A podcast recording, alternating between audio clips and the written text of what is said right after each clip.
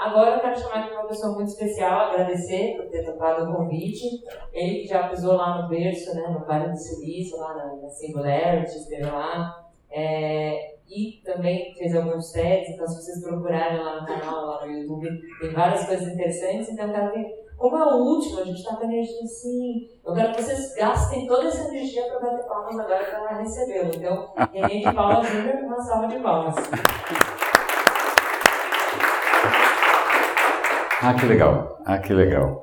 Ah, gente, é uma honra estar aqui justamente é, encerrando é, esse evento. É uma honra. Quando a Camila me propôs, e era um, um tema tão tão desafiador, né, que é a bendita história do... Ah, ah, vou fazer um parênteses. René de Paula Júnior é meu nome. Caso vocês procurem por René de Paula e aparecer alguém pouco vestido, umas moças lindas tal, não sou eu. Acontece que eu tenho um homônimo, ele é um fotógrafo, eu conheço uma figura queridíssima, mas ele tem uma vida um pouco mais florida que a minha, renedepaula.com.br, é dele, recomendo, excelente fotógrafo, mas eu sou chato. Basicamente, eu sou o René chato, ele é o René legal. Mas esse é meu nome, René de Paula Júnior. Eu estou aqui hoje sem chapéu nenhum. Eu não estou representando a empresa, eu não tenho nenhuma agenda aqui a não ser compartilhar com vocês algumas reflexões, algumas inquietações e talvez algumas sementes que vamos imaginar que a gente consiga plantar alguma coisa aqui. Para me achar em qualquer rede social é a coisa mais fácil do mundo, porque é René de Paula, arroba Gmail, René de Paula no YouTube, René de Paula no Facebook, René de Paula no LinkedIn, onde vocês procurarem René de Paula e não tiver ninguém assim à vontade, sou eu. É, só para dar um, um, certo contexto, hoje eu trabalho numa empresa é, que tem uma plataforma é, de transformação digital, que é o Zuri. O Zuri é uma plataforma low code. A gente tem vários clientes como vocês, uma plataforma justamente para empoderar o usuário de negócios, porque a gente sabe, hoje o usuário de negócios está é, tá um pouco refém de TI, TI nunca, se vocês nunca são a prioridade de TI, e a nossa intenção sempre foi empoderar vocês com uma solução intuitiva. Então a gente tem vários clientes na área de vocês, bancos, financeiras, cartões de crédito. Se alguém tiver interessado, blog.zuri.wf, quem faz o blog sou Joe, né? qualquer reclamação é comigo mesmo. É, sabe que é uma resposta razoável essa história? Vamos ver se eu consigo avançar. Como é que eu avanço? Aqui. Eu pesquisei no Google antes de vir para cá e se você perguntar sobre Future Mobile Payments, você tem 6 milhões 520 mil resultados. Uau! Né? Então, é, caso vocês queiram é, algumas informações, tipo McKinsey, etc. Curiosamente, é, um, um dos links ali está em grego. Eu não sei por que está em grego, mas por alguma razão misteriosa vai fazer sentido mais tarde. Eu juro. O que acontece? Hoje, é um dia muito especial.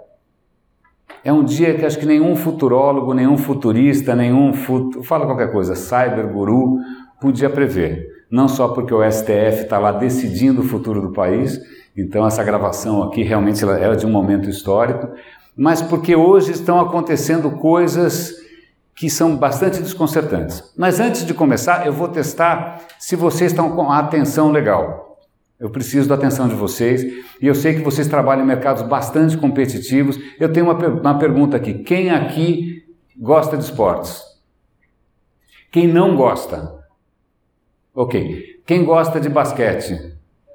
Ok, legal. Então eu vou fazer um teste aqui de atenção de vocês. Quem já conhece o teste, por favor, sem spoiler, tá? Então o negócio é o seguinte: vou soltar. Vamos ver se. Ó, esse é um teste de atenção. Você tem dois times de basquete, um de camisa branca, um de camisa preta.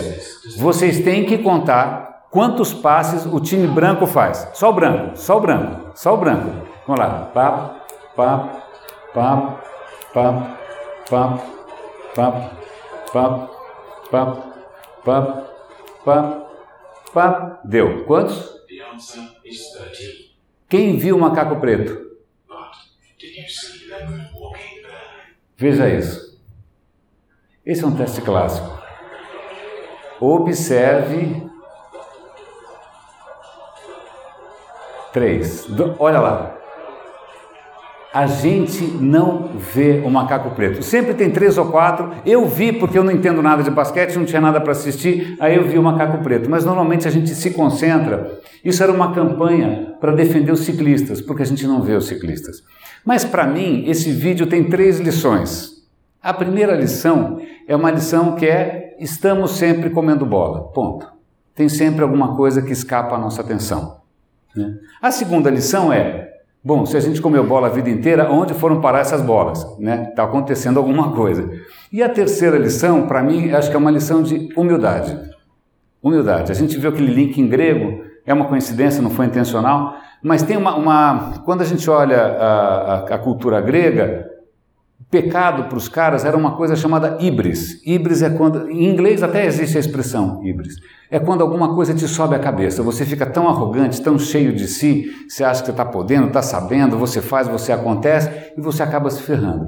Então isso para mim é um pouco de lição de humildade. Puxa, a gente está sempre comendo bola. O que que a gente está deixando para trás? E aí a gente entra nisso daqui, né? Já acabei isso daqui. Os três impactos eu falei, essa é a revista Wired hoje. Quem que é esse cara? É o Mark Zuckerberg do Facebook. Ninguém poderia prever. Esse cara não viu macaco preto, tá bom? Belo macaco preto chamado Cambridge Analytica, 50 milhões de dados que vazaram sistematicamente ao longo desses anos, que foram usados de maneira absolutamente torpe né, para fins políticos, para a eleição do Trump, para a eleição do Brexit. O cara já está. Todas as reportagens já falam sobre o uso disso no Brasil na próxima eleição. Né? Esse é um desdobramento que ninguém. Qual foi o futurólogo que previu isso? E tem uma questão para mim que é muito curiosa, a gente fala, ai que escândalo, mas escândalo tem uma coisa meio hipócrita nisso, porque escândalo é sempre alguma coisa que a gente já sabia. Todo mundo sabia, mas quem, né? aí de uma hora para outra virou uma comoção social. Esse é um caso, é o caso típico, porque todo mundo sabia que os nossos dados estavam sendo usados à torta e direito de uma maneira muito questionável. O que mais aconteceu essa semana? Essa semana é histórica, não estou brincando. O Uber matou a primeira pessoa com carro autônomo. O Uber matou a primeira pessoa com carro autônomo. Alguém podia prever isso? Bom, Uber é outro que também está num pesadelo. Eu queria ser a agência de PR do cara, porque o cara está em maus lençóis. O que mais aconteceu essa semana? O Bill Gates falou recentemente, ele acusou, ele falou, essas moedas virtuais, Bitcoin, etc., elas estão ligadas a mortes, porque elas estão sendo usadas para financiar terrorismo, narcotráfico. Aí você fala, ups. O que, aconteceu essa semana também? Google e Facebook pararam de anunciar, começaram a recusar anúncios das criptomoedas. O valor despencou. Quem lembra no começo do ano que o Bitcoin estava 33 mil reais, sei lá quantos mil dólares estava o Bitcoin? Né? Então, essa semana tem várias coisas acontecendo, várias, e para mim todas elas têm a ver com um tema que para mim é central, que é a questão de impacto, tá? que é a questão de impacto. Isso quer dizer que, ó, veja isso daqui, isso daqui saiu hoje. O irmão do Pablo Escobar criou uma criptomoeda. Já não bastava o chá, como é que chama? Maduro, né? Maduro criou, esse cara criou também. Aliás, um parêntese curioso, é engraçado quando a gente fala em ética, quando a gente chama atenção para a ética, porque a recepção, a receptividade nem sempre é a mesma. Eu lembro que eu estava uma vez, eu conheci um rapaz com uma carreira brilhante, meteórica, tinha trabalhado numa startup daquelas super bem sucedidas, e eu contei que eu tinha participado de um projeto na Colômbia, em Medellín, que é uma cidade incrível, não sei se vocês conhecem, espero que vocês cheguem a conhecer, super inovadora, muito legal. E aí ele falou, pô, Medellín, Pablo Escobar, o Pablo Escobar daria um excelente COO de startup. Eu falei, parou. Não.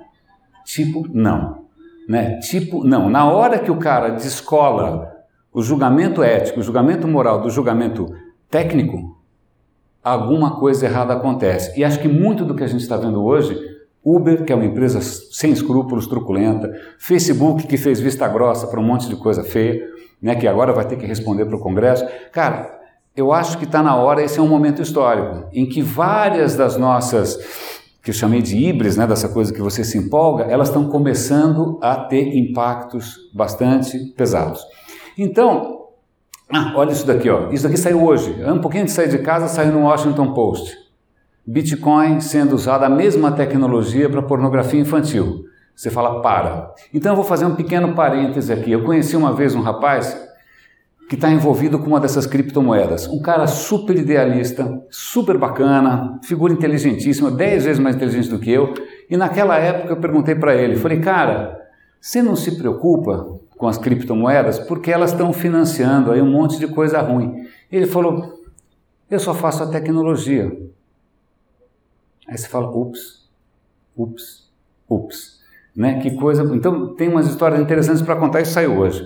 Mas vamos lá. Eu quero falar sobre. Não, não acabou a apresentação. Isso não é o fim. Eu quero falar sobre o fim. Fim, mas não fim do digital, fim do Bitcoin. Eu quero falar sobre fim de finalidade.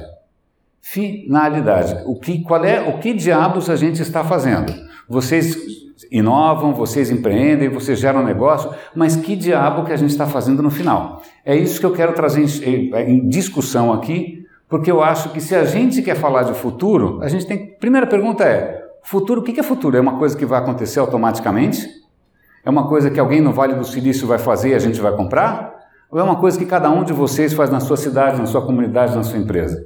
Eu acredito, aliás, tem uma frase passando ali nos monitores que fala: futuro é o que a gente faz. E o que, que a gente quer fazer?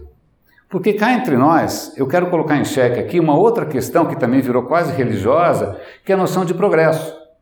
Parece que progresso é um troço automático. Não é automático. Sabe por que não é automático? Esses caras aqui, Grécia, isso é na Acrópole, na Acrópole não, na Ágora de Atenas, na Grécia, eu fui recentemente para lá. Aqui nasceu a democracia, aqui nasceu a filosofia. O que, que aconteceu? Alguns séculos depois, isso quebra e a gente fica mil anos longe disso. A gente fica mil anos completamente nas trevas e só depois de mil anos a gente vai recuperar o que esses caras tinham conquistado. Então, o progresso é frágil. Não precisa ir longe. Ontem teve um apagão no Nordeste. O que, que 70 milhões de pessoas sem luz. Quanto tempo a nossa civilização aguenta sem luz? Ou sem água? Aliás, a, acho que a cidade do Cabo, na África do Sul, daqui a 50 dias ela não tem mais água. A gente tem cidades hoje no mundo inteiro entrando em crise hídrica severa. São Paulo quase passou por isso, vocês lembram disso? Então, só para dar um toque de que progresso é muito delicado. Mas então, eu estava aqui, isso daqui é o seguinte: aqui era onde os filósofos conversavam.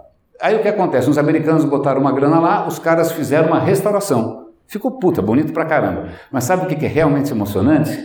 Aqui, ó, Nesse terreninho aí é onde andava Sócrates, não jogador de futebol, claro, né? O jogo, ele jogava em outros campos, mas esse era o campinho do Sócrates. E por que eu estou lembrando do Sócrates?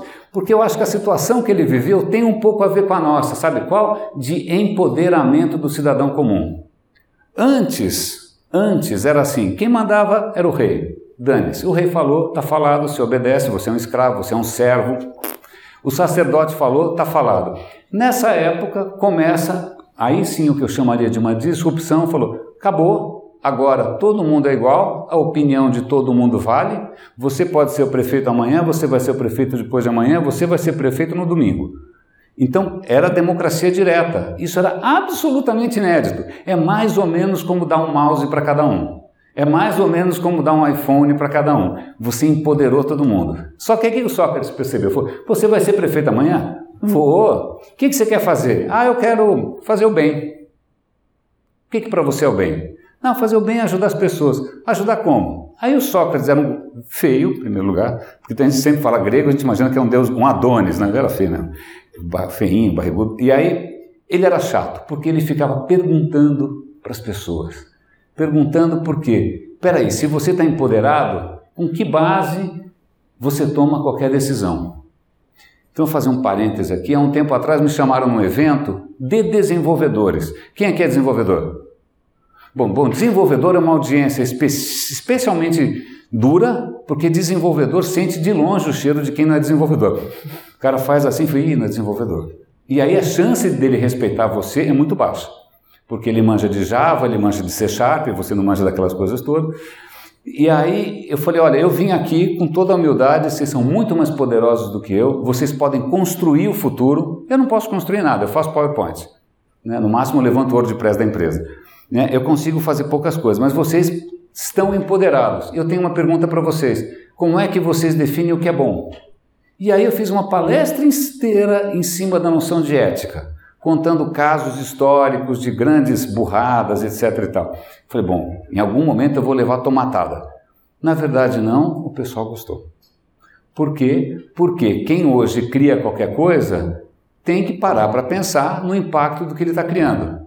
E o impacto não pode ser, e é isso que eu espero demonstrar para vocês aqui, bottom line. O impacto não pode ser só Excel. O impacto não pode ser, nunca é. Tá? Então vamos ver se eu consigo demonstrar isso para vocês.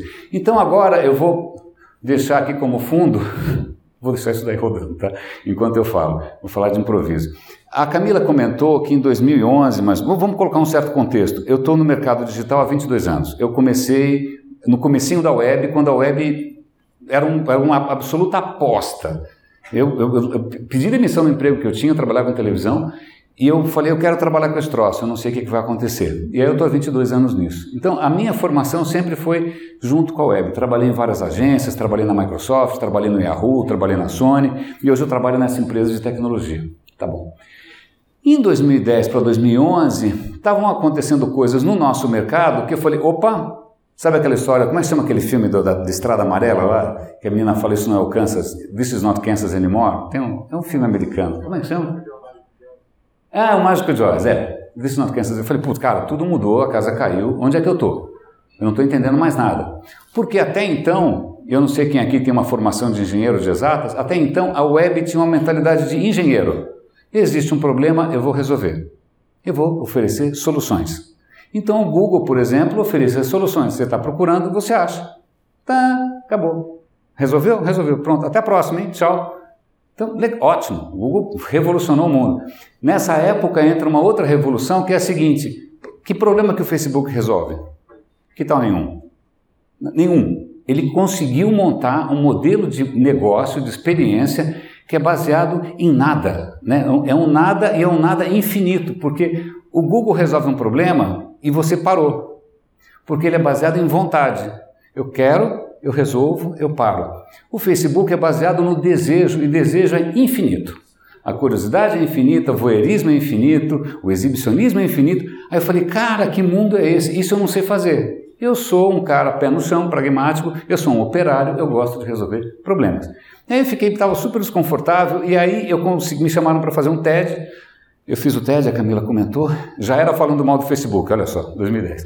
E aí, ou 2011. E aí eu conheci o pessoal da Singularity University, não sei se vocês conhecem, é uma iniciativa no Vale do Silício, em Mountain View, ali no campus da NASA. Putz, a gente se entendeu super bem. Os caras falaram, não, vem para cá. No fim eles me deram bolsa.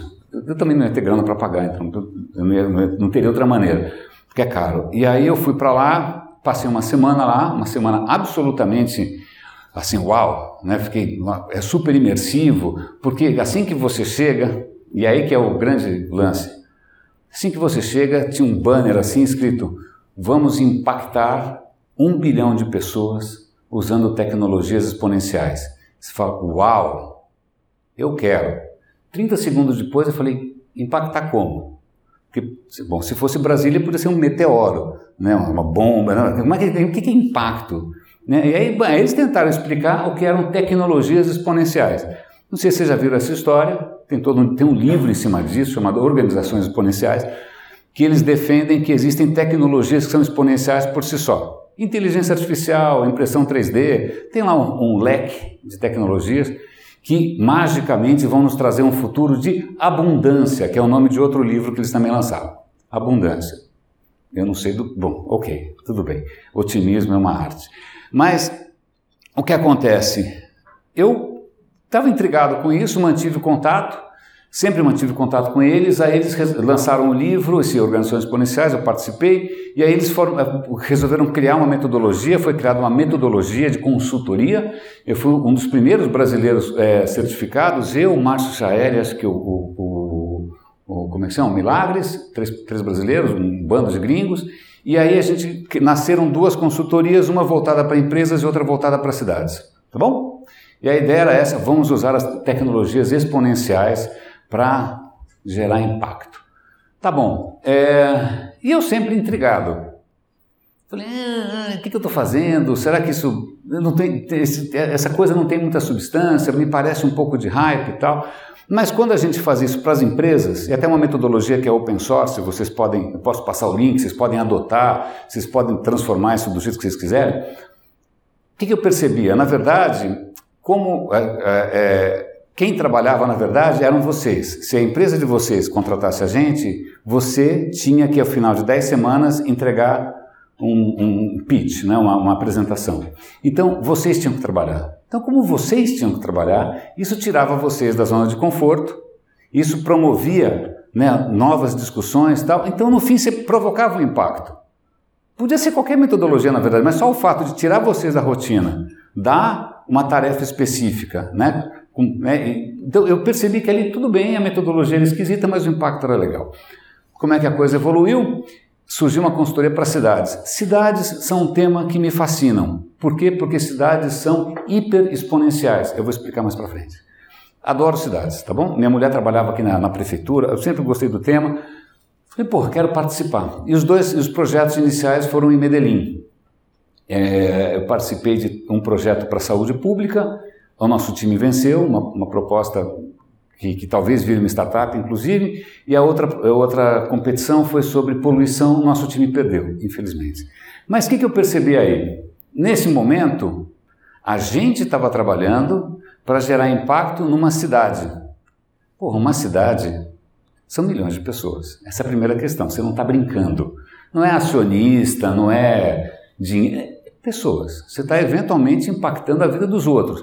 Eu perco sono, Imagina, eu perco sono. Uma coisa é impactar três, quatro malucos, outra coisa é impactar uma cidade inteira. E quem somos nós, ou quem éramos nós, gringos, para cair de paraquedas numa cidade? Imagina, cai um gringo de paraquedas em São Paulo e falou, resolve em 10 semanas. Mas nunca. Né? Então eu já comecei a ficar meio. E aí eu comecei, é, eu era muito ativo na própria comunidade de consultores e eu comecei a questionar o seguinte: peraí, gente, a gente fala de tecnologia, fala disso, DNA, o Diaba 4, a questão é a seguinte: que, que discurso nós temos para definir o que é bom? Me diz. Tem, pode ser qualquer um, pode ser evangélico, pode ser budista, pode ser um discurso é, socrático, pode ser um discurso. Algum a gente tem que ter. Aí todos, nossa, mas que discussão maravilhosa, profundíssima. Aí depois de cinco minutos de nhenhenhé, todo mundo esqueceu da discussão e fiquei falando sozinho. Chegou uma hora que para mim essa questão ficou tão, tão, tão dolorosa que eu saí fora. Ainda mais porque eu percebi que na hora da gente oferecer as soluções para uma cidade, tinha duas soluções. Uma solução era ambiciosa, mas é de movimento, de engajamento da sociedade inteira, de transformação da relação entre o poder público e o cidadão, era um troço robusto. E a outra era uma startup lucrativa. O que, vocês querem? Uma startup lucrativa ou vocês querem mudar o mundo? Né? E aí, tio? E aí, o que, a gente está fazendo aqui? Vocês querem realmente mudar o mundo ou vocês estão querendo fazer um unicórnio? Muitas vezes, quando a gente vê empreendedorismo por aí, esse entusiasmo todo, fala: desculpa, você está querendo mudar o mundo ou você está querendo ser comprado pelo Google? O que vai acabar acontecendo? O cara bola um negócio de louco, torcendo para o Google comprar ou para o Facebook comprar. Então, nesse momento, eu falei: para, para, porque eu não quero, para mim não faz, não vai mudar a minha vida se eu fizer uma startup bilionária. Uma startup bilionária como Uber, que só dá prejuízo, uma startup bilionária com tantas outras que tem um impacto meio questionável, né? É, pô, eu queria realmente criar condições para que as pessoas florescessem.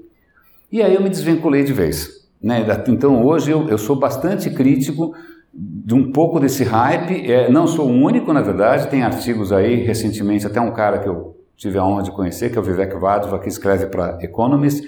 Ele falou: Isso aqui virou uma máquina de fazer dinheiro.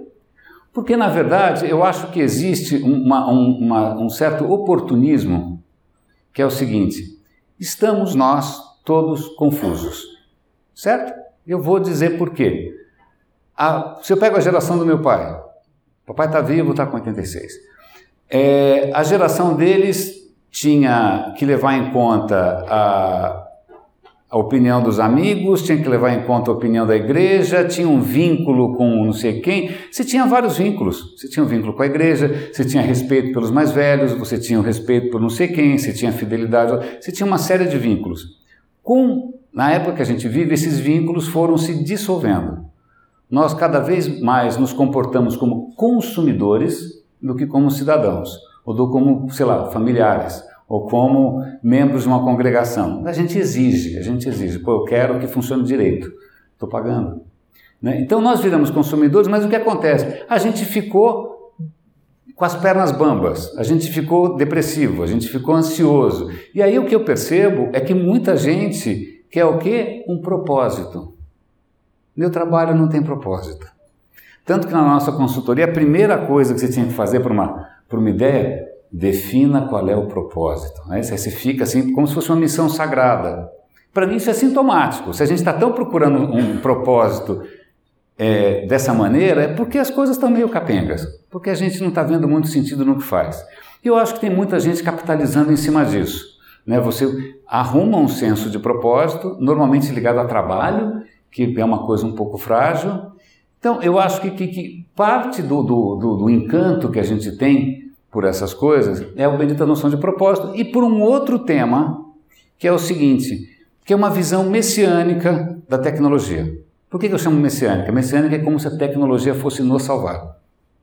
Tecnologia vai nos salvar. Próximo modelo do iPhone, cara, você vai ser 10 vezes mais feliz. Eu vou emagrecer, vai, vai, várias coisas vão acontecer se a tecnologia nos salvar. E aí eu digo, olhem hoje, o ápice da tecnologia nos trouxe Cambridge Analytica. Tem um outro dado interessante: quem vai liderar a inteligência artificial ou já colocou como bandeira, nós vamos liderar a inteligência artificial no mundo? China. China. China. China está tá, tá investindo acho que 5 ou 10 vezes mais que os Estados Unidos. Agora a questão é a seguinte: vão conseguir. Agora, o que é inteligência artificial aplicada na China, que não é um país democrático?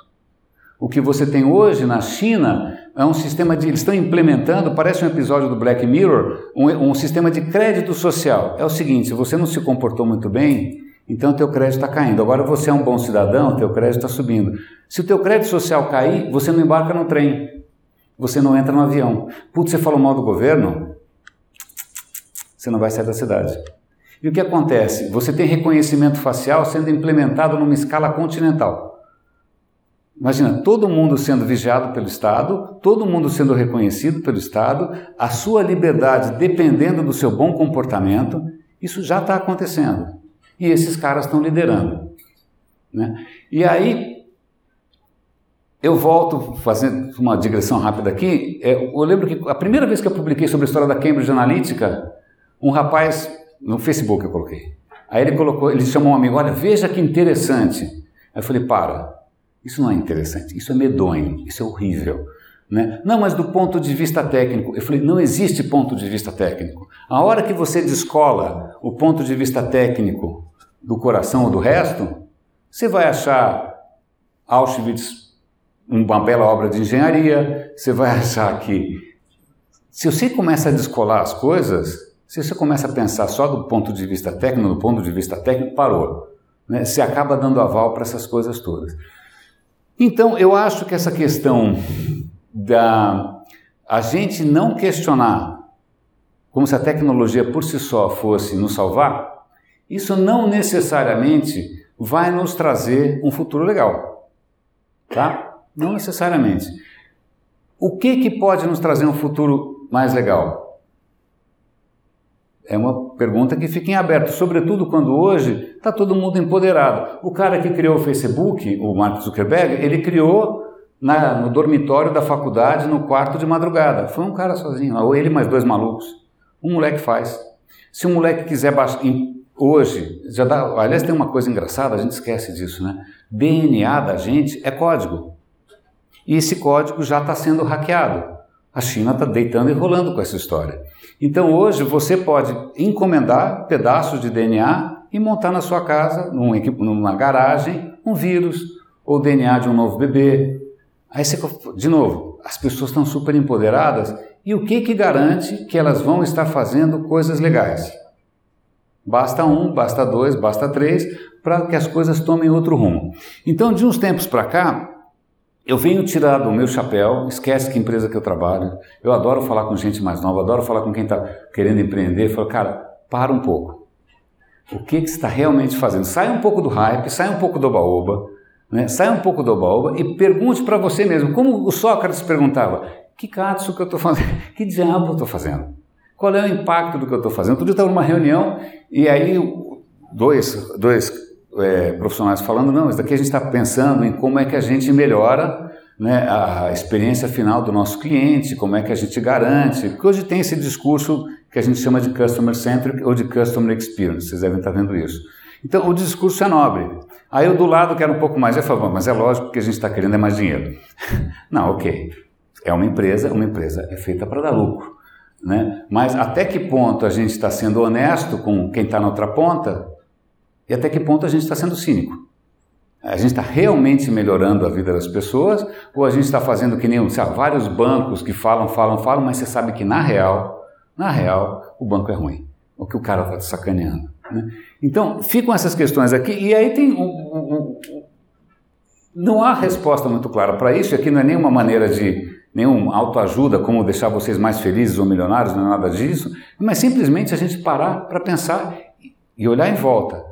O macaco preto está dançando aí, está rebolando. A gente está com várias coisas acontecendo. Provavelmente o Zuckerberg, vocês estão vendo que as ações estão caindo dia a dia, as ações das criptomoedas estão caindo dia a dia, e você percebe que é uma reação do que? De asco, de asco moral. Você percebe que nem tudo está perdido. Provavelmente esses Trumps, esses caras todos, eles vão, vão provocar uma ressaca moral. Já está acontecendo. Aquele tiroteio que teve a garotadinha nos Estados Unidos. A garotadinha, pela primeira vez, putz, se manifestou, estão fazendo. É capaz que eles consigam mudar o país. Para colocar o quê? O interesse cívico, o interesse social acima do interesse econômico. Né? Você percebe também naquele, naquela onda do Me Too Mulheres que a vida inteira tiveram que aturar abuso de uma hora para outra, talvez até porque o Trump está no poder, que é um cara notoriamente incorreto. Fala, pô, não é possível, isso tem que acabar. Então a gente talvez esteja num divisor de águas. Num divisor de águas em que eu acho que não cabe mais o discursinho oba-oba, sem questionar o impacto das coisas. É, eu vim de táxi, porque eu já me rodízio.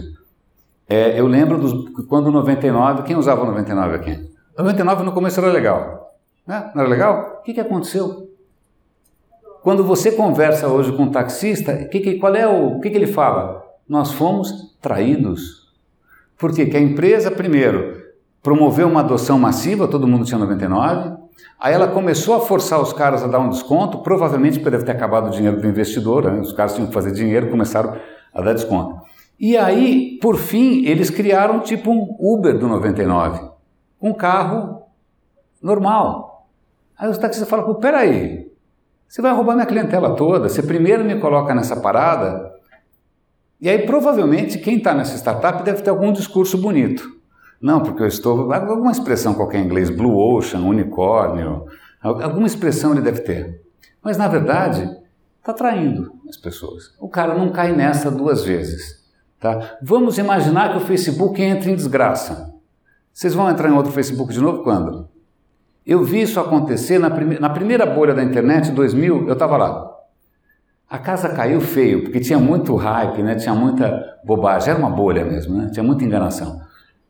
Demorou anos até esse mercado voltar. Demorou anos até as pessoas acreditarem de novo. Né? Eu não sei, alguém passou por esse perrengue, mas alguém perdeu o emprego, foi para a delegacia. Não, eu escapei da delegacia eu, eu, pedi demissão uma semana antes, na semana seguinte entrou a Polícia Federal, mas tudo bem. Então, o que acontece? Nós estamos vivendo tempos extremamente interessantes em que vale a pena a gente colocar em xeque o que, que a gente está fazendo nessa história. Recentemente, eu, é, é, essa questão do impacto, para mim, é, é muito interessante.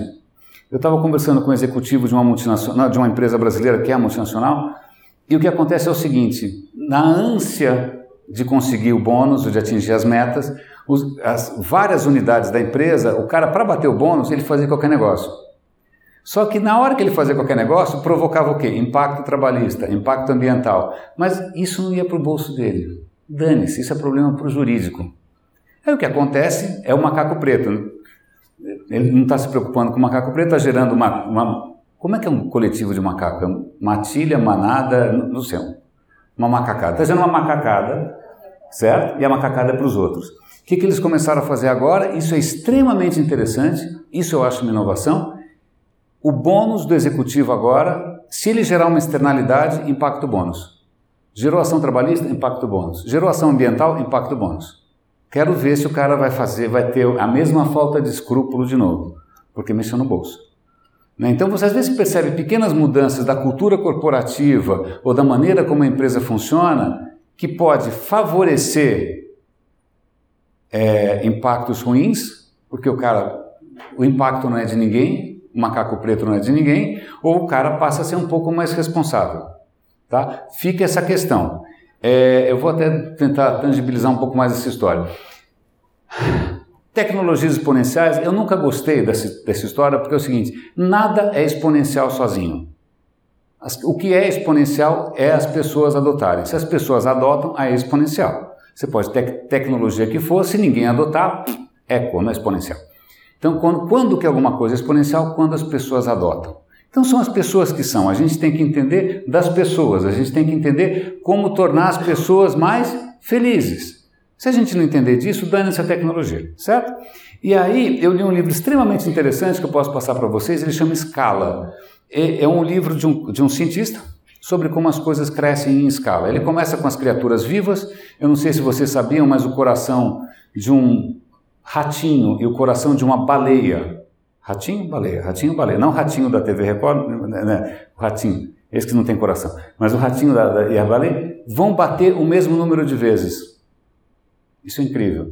Aliás, que eu acho que é um bilhão ou dois bilhões e meio de vezes. O que acontece é que o da baleia bate mais devagar, o do ratinho bate mais rápido.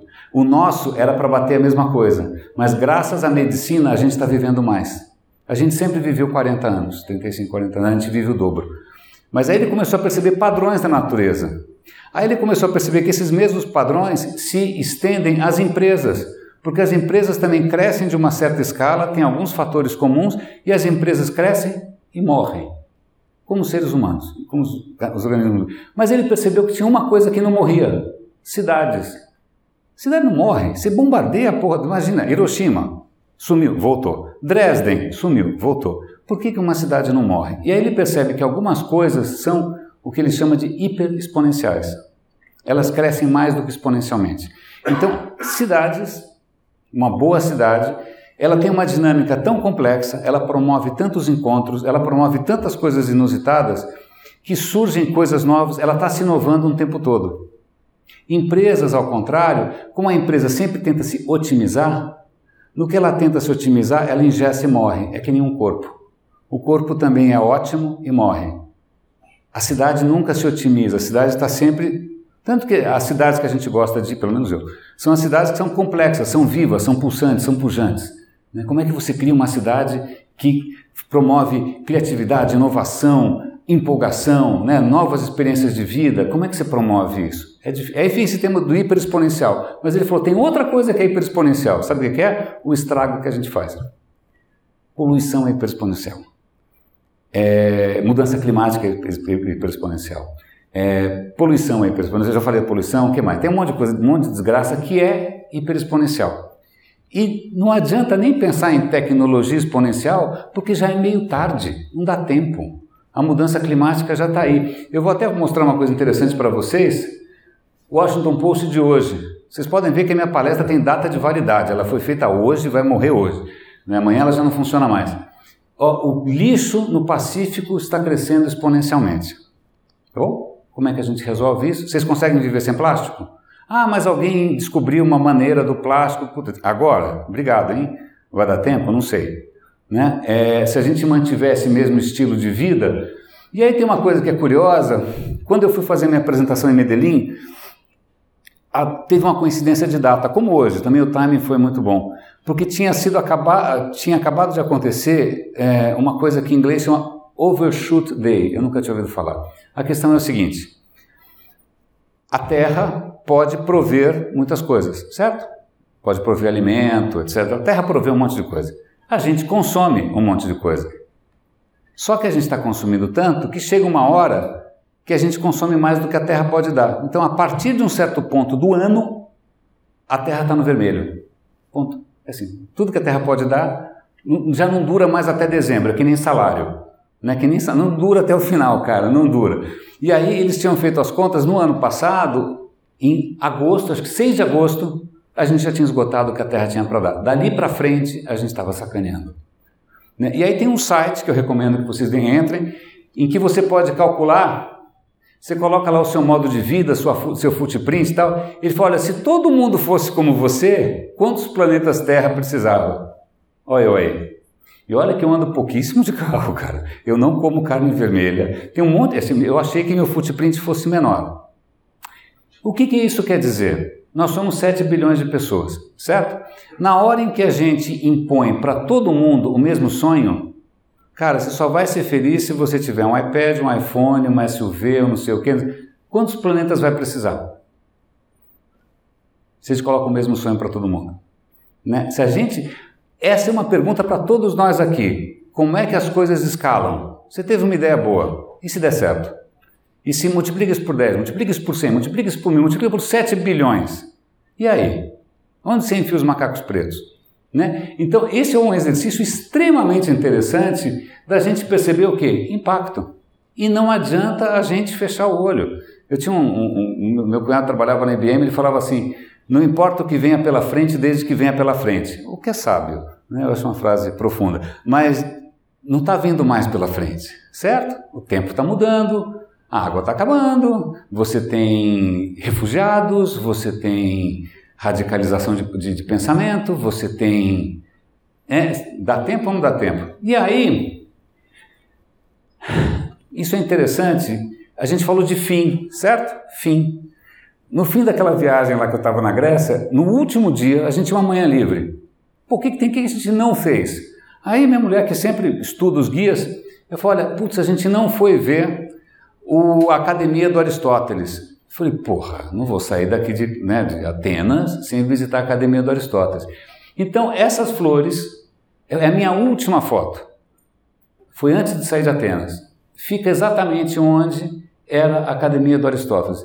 O que é emocionante por si só, mas tem um outro ponto aí que é interessante. Um dos livros mais legais que eu já li, para pensar, para a gente parar para pensar, eu posso recomendar para vocês depois, que é sobre como fazer a coisa certa da maneira certa. E quem que ele resgata? Aristóteles. Porque Aristóteles tinha uma noção extremamente interessante chamada de teles. Teles quer dizer lá na frente, quer dizer finalidade, quer dizer o fim, quer dizer o que que na verdade você está fazendo. E esse livro conta a seguinte história, vale para todo mundo aqui. Um hospital, faxineiro do hospital, lá, lá, lá, lá na UTI, está limpando os quartos, aí ele limpa, tem um rapaz que está nas últimas, está mal. Ele vai lá, limpa o quarto do rapaz, a hora que ele sai, ele encontra o pai, que obviamente está transtornado, e o pai fala: Você não limpou o quarto do meu filho, você é isso, você é onde já se viu? O que, que ele faz? O que, que ele podia ter feito? Já limpei. E falado algum impropério. Ele falou: Me desculpe. Ele voltou e limpou. Quando o, super, o gerente falou: Nossa, por que, que você voltou e, e, limpou? Ele falou: Não, porque a finalidade do meu trabalho aqui, o teles, não é limpar o, o quarto. A finalidade é garantir um fim digno, ou uma cura digna, uma situação digna para quem está numa situação miserável. Então, nesse sentido, tanto o faxineiro, quanto o ascensorista, quanto o cirurgião, quanto todas as pessoas do hospital, se eles tivessem a noção do teles, que diabo que eles estão fazendo ali? Eu não estou gerando lucro para o acionista, eu não estou gerando bottom line, eu não estou batendo meta, eu estou promovendo uma condição de vida mais digna para alguém que está na lama.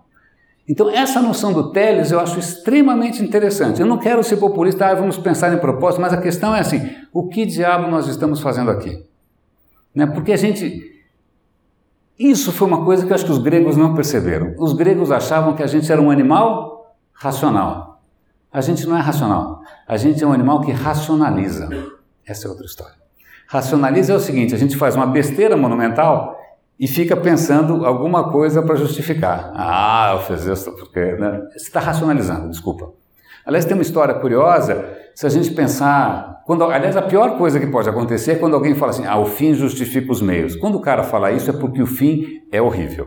Né? É, quando o cara falou que o fim justifica os meios, é porque o fim. Mas o que, que justifica o fim? Ninguém pergunta. Você pergunta dos meios, mas não pergunta do fim. Por que, que tem que ser esse o fim?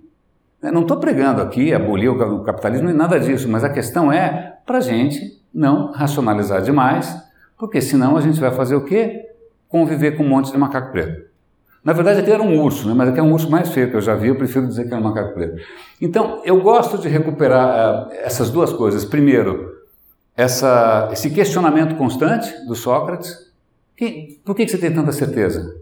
Quem disse que é assim? Funciona nos Estados Unidos e aqui funciona? Funciona no Vale do Silício e aqui funciona? É igual? A tua metodologia funciona no Rio Grande do Sul? Por quê? Por que, que vai funcionar?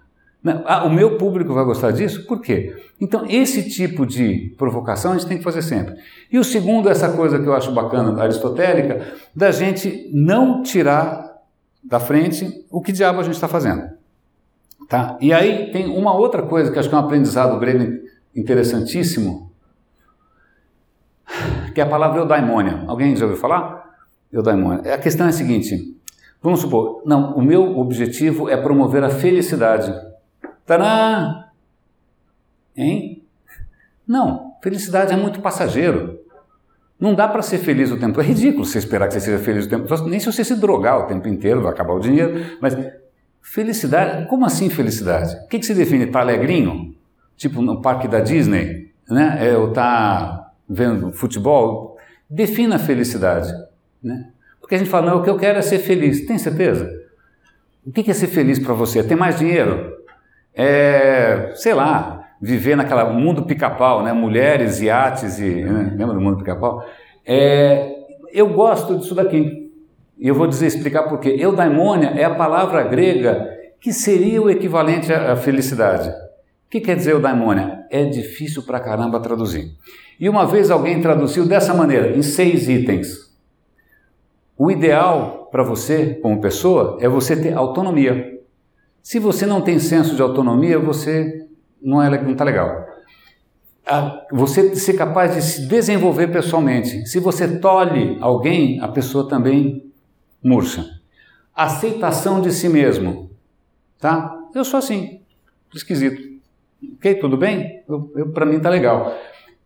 Propósito. Você está fazendo alguma. Você está quebrando pedra só? Você só está empurrando piano? Se você só estiver empurrando piano, você também vai espanar, você também vai surtar. Né? A coisa é sábia. Domínio do seu ambiente. Você consegue se virar? Você faz o que você precisa fazer? Né? Você, ou não? Você está dependendo dos outros. E por último, uma coisa que eu acho sensacional, que é relações positivas. Relações positivas. Eu acho que um grande equívoco Aliás, toda apresentação que se preze tem aquela pirâmide de Maslow, né? Sabe a pirâmide de Maslow? Sabe por que, que tem aquela pirâmide? Porque a única coisa que as pessoas conseguem fazer no PowerPoint é um triângulo. Então o cara consegue fazer um triângulo e põe a pirâmide de Maslow. Sabe qual é o problema com a pirâmide de Maslow? É falsa.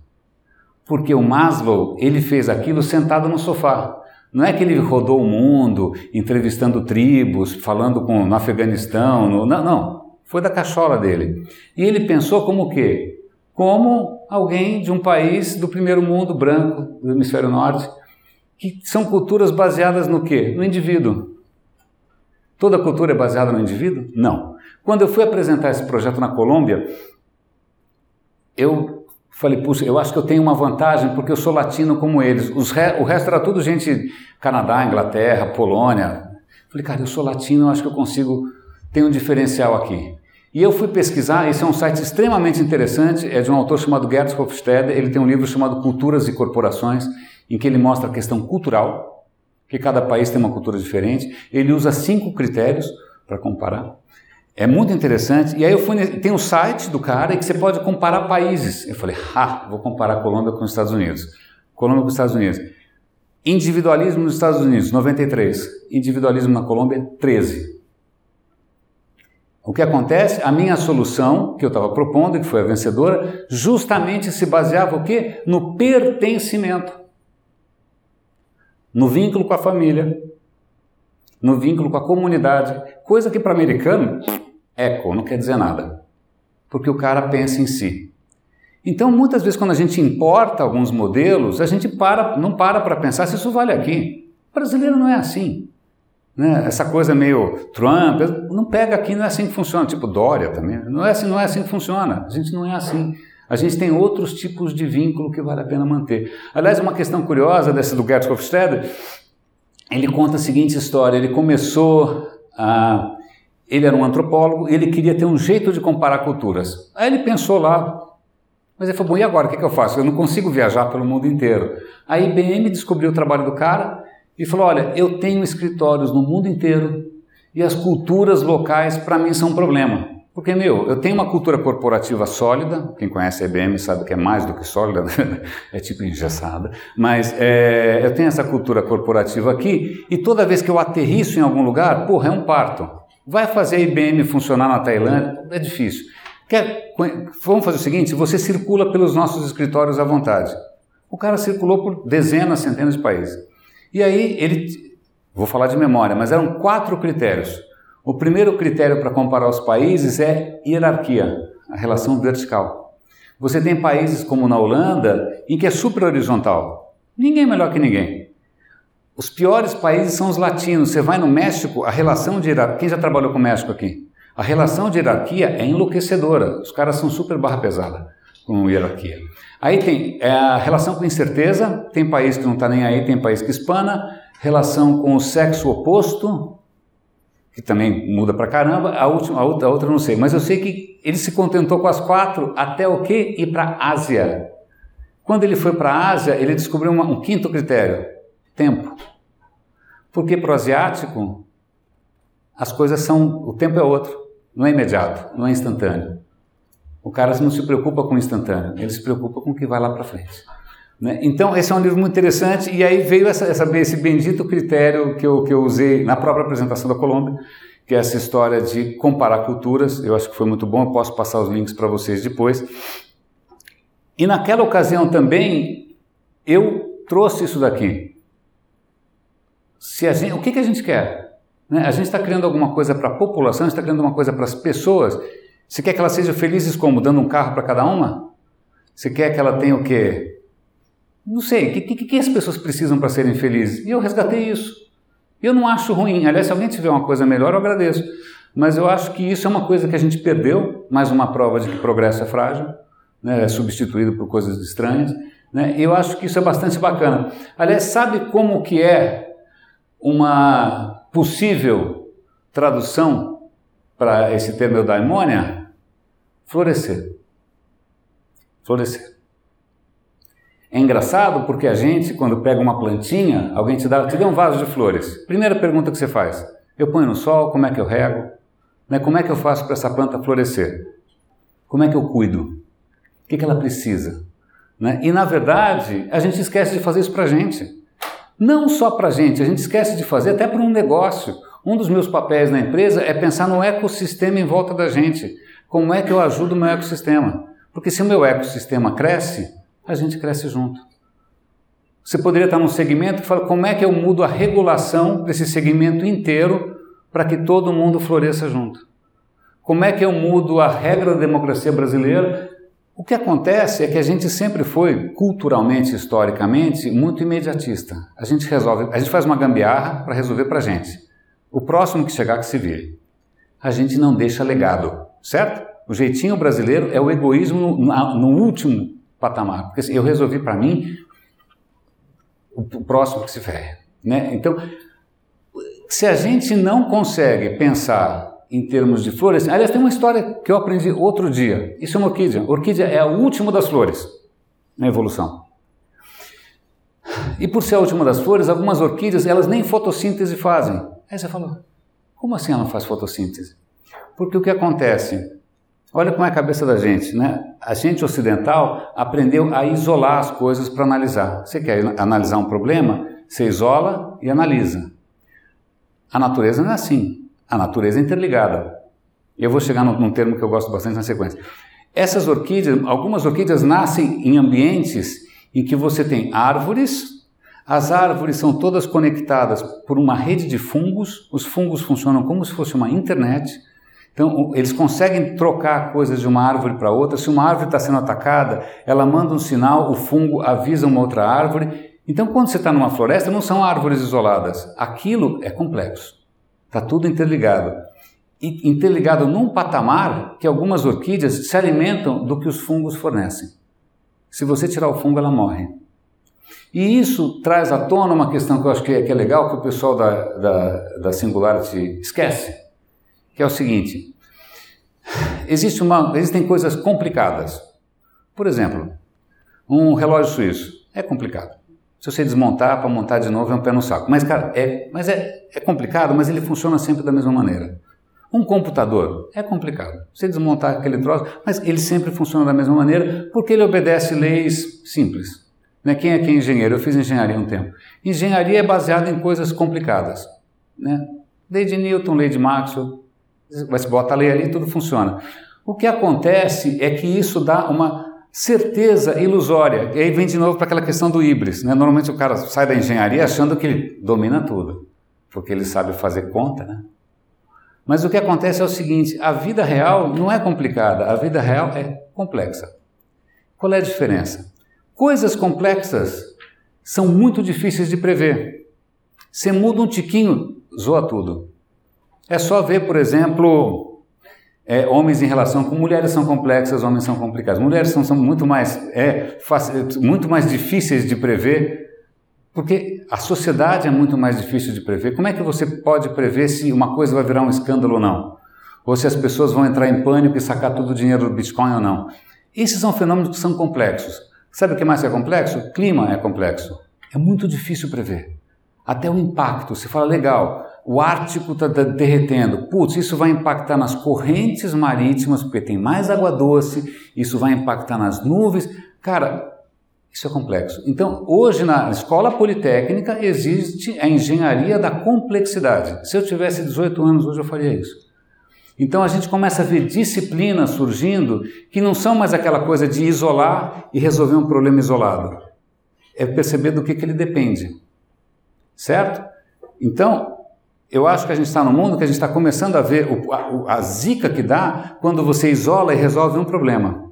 Aí você começa a ver os macacos pretos você começa a ver as, as complexidades surgindo. O Trump quer construir um muro. Oh, legal. Aí você, o cara quer mudar a política de, de, de como é que chama? Do aço.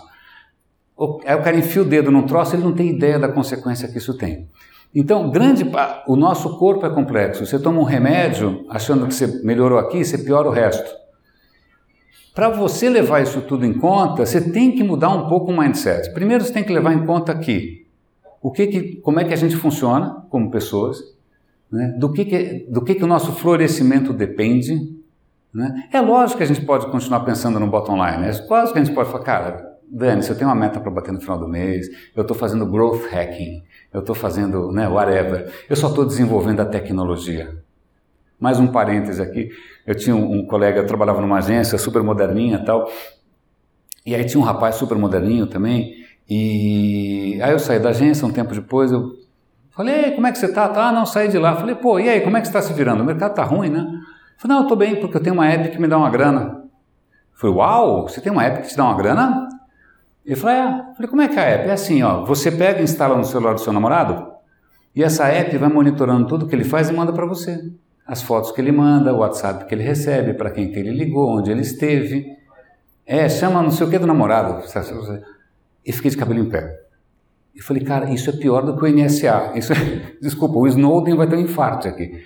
Como é que você está fazendo um troço desse, cara? Você, como é que você dorme? Falei, não, não, não, não, não. Mas o negócio é assim, tem uma versão, essa é a versão gratuita, a versão paga, o aplicativo é invisível.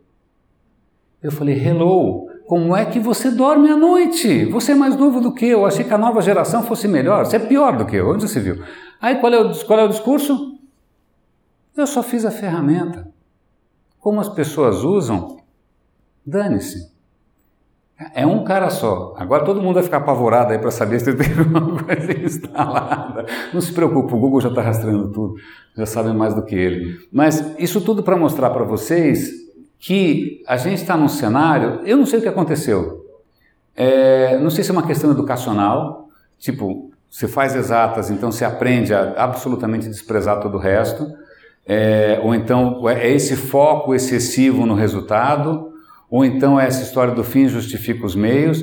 Mas a questão é: qualquer atitude que a gente tenha, na hora que você multiplica por um número gigante, um cara sacana, tudo bem. 200 milhões de sacanas, 200 milhões de egoístas, né? 7 bilhões de egoístas.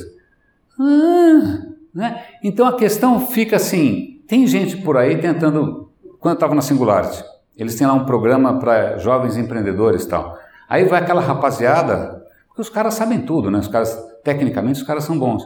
Aí o cara fala: Eu vou resolver a fome na África. Você já foi na África? Não, mas eu vou fazer uma app. Eu falei, cara, que app, cara? Eu vou resolver a poluição dos mares. Você entende? Não, mas eu pensei. Aí você fala: Para. Você é capaz de olhar em volta da sua própria realidade? Você é capaz de olhar em volta do, do, do seu bairro? Das, o que, é um problema relevante para você? Né? Tem uma história só, que eu acho que eu vou usar para encerrar, a gente está no final. Eu li essa história em algum lugar. Era um médico americano rico.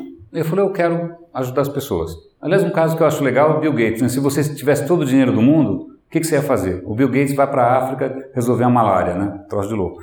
Mas acho louvável. Mas então o médico também queria resolver o mundo e ele falou: Eu vou ajudar, um, vou escolher um país. Eu não lembro qual era o país, vamos imaginar que fosse Camboja. Estou chutando. Ele chega no Camboja e falou: Eu sou, cheguei aqui, o homem branco, né? O homem branco chegou, Deus, eu posso ajudar vocês. Qual é o problema que vocês têm? Mortalidade infantil. Porra, posso ajudar, vamos lá. Ministro da Saúde. Não, veja bem, porque a economia é ruim, a gente não tem os recursos. Bom, então tá bom, vou falar com o ministro da Economia. Não, porque veja bem, a educação é precária, aí ele vai falar com o ministro da Educação. Não, porque aí fica aquela dança, Brasília, né, basicamente, aquela dança que nada dá, não dá, não dá, não dá, não dá. E aí ele resolveu olhar e, os, os números e descobriu que tinha uma região no país em que as crianças não morriam. Ele falou, cara, vou lá, né? Deve ser DNA, deve ser alguma tecnologia exponencial, né? Deve ser, sei lá, alguma planta milagrosa tal. Sabe qual era o, o, o segredo? No país inteiro, as mães criavam filho que nem galinha. Tipo, vai ciscando aí, vai ciscando, vai comendo, faz o que você quiser, tal. Ninguém. Naquela região, as mães pegavam a criança pela orelha, senta e come essa gororoba. Era a mesma gororoba que em qualquer lugar do país. Era a mesma dieta, só que a mãe obrigava o moleque a comer duas, três vezes por dia. A comida nem era, mas só o simples fato da mãe zelar para que o moleque se alimentasse ele ficava fortinho e não morria. Eu porra, meu, estava fácil. Não era tão difícil assim. O que, que ele fez? E aí vem a coisa exponencial. Ele capacitou essas mulheres para multiplicarem esse conhecimento, para evangelizarem essa história lá fora e escalarem isso, porque isso é escalável, perfeitamente escalável. Certo? certo? Você está criando condição para que as coisas floresçam. E não foi tão difícil assim. Né? É uma mudança cultural, é uma mudança de atitude e funciona. Eu acho essa história inspiradora porque o cara desceu do salto alto, ele chegou lá como se fosse um deus, ah, cá, cá estou eu, né? Ele percebeu que tudo que ele sabia não valia nada. O que, que ele teve que fazer? Olhar e aprender o que, que funcionava ali. Que é uma realidade para ele que era completamente diferente. O cara devia viver num casarão em New Jersey, sei lá onde ele morava.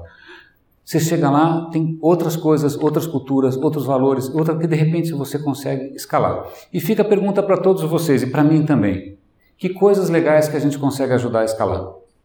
Né? Que coisas legais que a gente consegue identificar e ajudar o florescimento delas? Né? Eu acho que, eu repito, essa semana, qualquer coisa que eu tivesse preparado para hoje eu teria jogado fora, porque eu reitero, o que está acontecendo hoje Mark Zuckerberg, Bill Gates, Bitcoin, Uber, é um mundo inteiro que está em xeque. Tipo, ética, não dá para deixar de, não dá para sacanear mais as pessoas.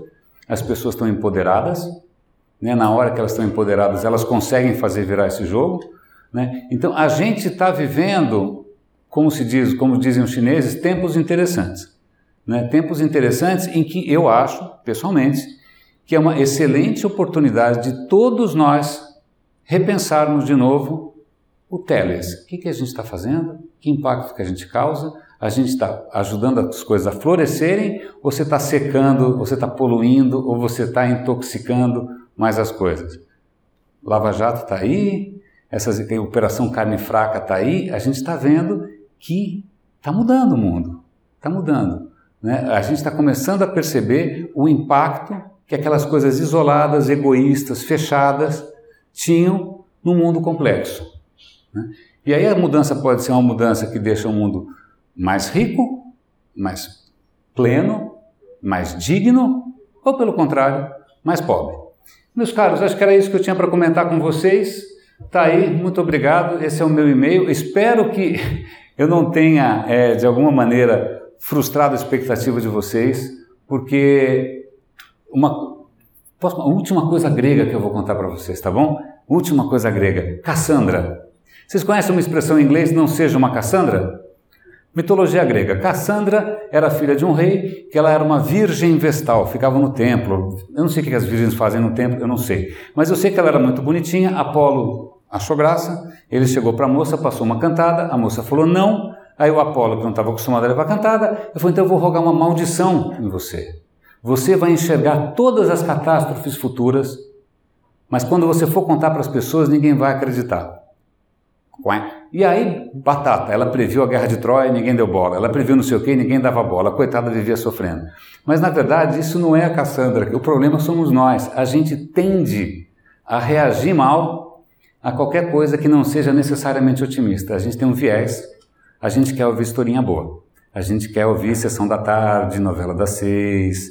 Né? A gente quer ouvir isso. Na hora que a gente traz algum tipo de questionamento, nem sempre a gente reage bem. Mas eu acho que está na hora da gente sair. A gente está viciado nisso, cara. A gente está viciado em conforto.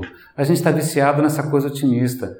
Né? A gente tem que sair um pouco da zona de conforto, senão a gente não faz um futuro melhor. Era isso. Pronto, Camila. Acabou. E, valeu. Muito obrigado, muito obrigado. Vamos lá, cara. Você está sem áudio, né? Pessoal, nós temos dois minutinhos, caso alguém queira fazer uma pergunta, uma colocação. Opa, peraí, temos um aqui. Oba, oba, manda, manda, só vou colocar isso daqui no começo. Tá, tá, tá, tá, tá, tá, tá. O que você acha dessa tendência hoje do politicamente correto que também está um pouco exacerbado por É, se concordo com você. Eu acho que tem uma essas plataformas que a gente vive hoje, aliás, hoje um cara fez um, um, um, um thread no Twitter sensacional, em que ele falou que a gente está habitando um mundo, habitando um mundo criado e controlado por algoritmos. Né? Então a gente tem hoje, quando você, quando você fala o ambiente, é o ambiente o quê? Do Facebook, do Twitter, né? é isso. E são plataformas controladas pelo, por algoritmos. Esses algoritmos favorecem tudo que for sensacional, porque aí a máquina gira mais rápido. Se eu vou lá falar, eu sou chato, eu fico promovendo reflexão, ah, o René é chato, não multiplica. O que multiplica é o sensacional. Né? Então eu acho que isso promoveu uma polarização. Primeira questão, polarizou demais as opiniões. Segunda questão, eu acho que ele também privilegia um modelo muito de identidade pessoal. O cara está pensando na sua identidade mais do que no resto. Está sentadinho ali, dando, né? eu tô, eu, todo mundo está certo e os outros estão errados. É assim que funciona. Então, eu acho que isso é, um, é uma consequência. É uma consequência porque o cara monta o seu próprio feudinho. Eu não gosto do que você fala, bloqueei você, eu gosto dela. E aí o cara vai montando feudos. O feudo do racismo, o feudo do, sei lá, do homossexualismo, o feudo do anti-homossexualismo. As pessoas vão criando seus feudos e isso empobrece. Lembra quando eu falei das cidades? O que é legal das cidades? O imprevisto. Eu cruzo com vocês, eu não sei quem são vocês, eu cruzo taxista tal. No mundo online, não tem mais imprevisto. Você só anda com esses iguais a você. Então eu acho que está gerando não só uma experiência pobre, quem vive nesse mundo se empobrece, mas como está tendo consequências políticas. É como eu vejo a questão. Muito obrigado. obrigado você, Camila. Obrigado pela nossa, obrigado pela atenção. Fico super honrado. Obrigado, obrigado, obrigado. Valeu. Só seu aqui, né,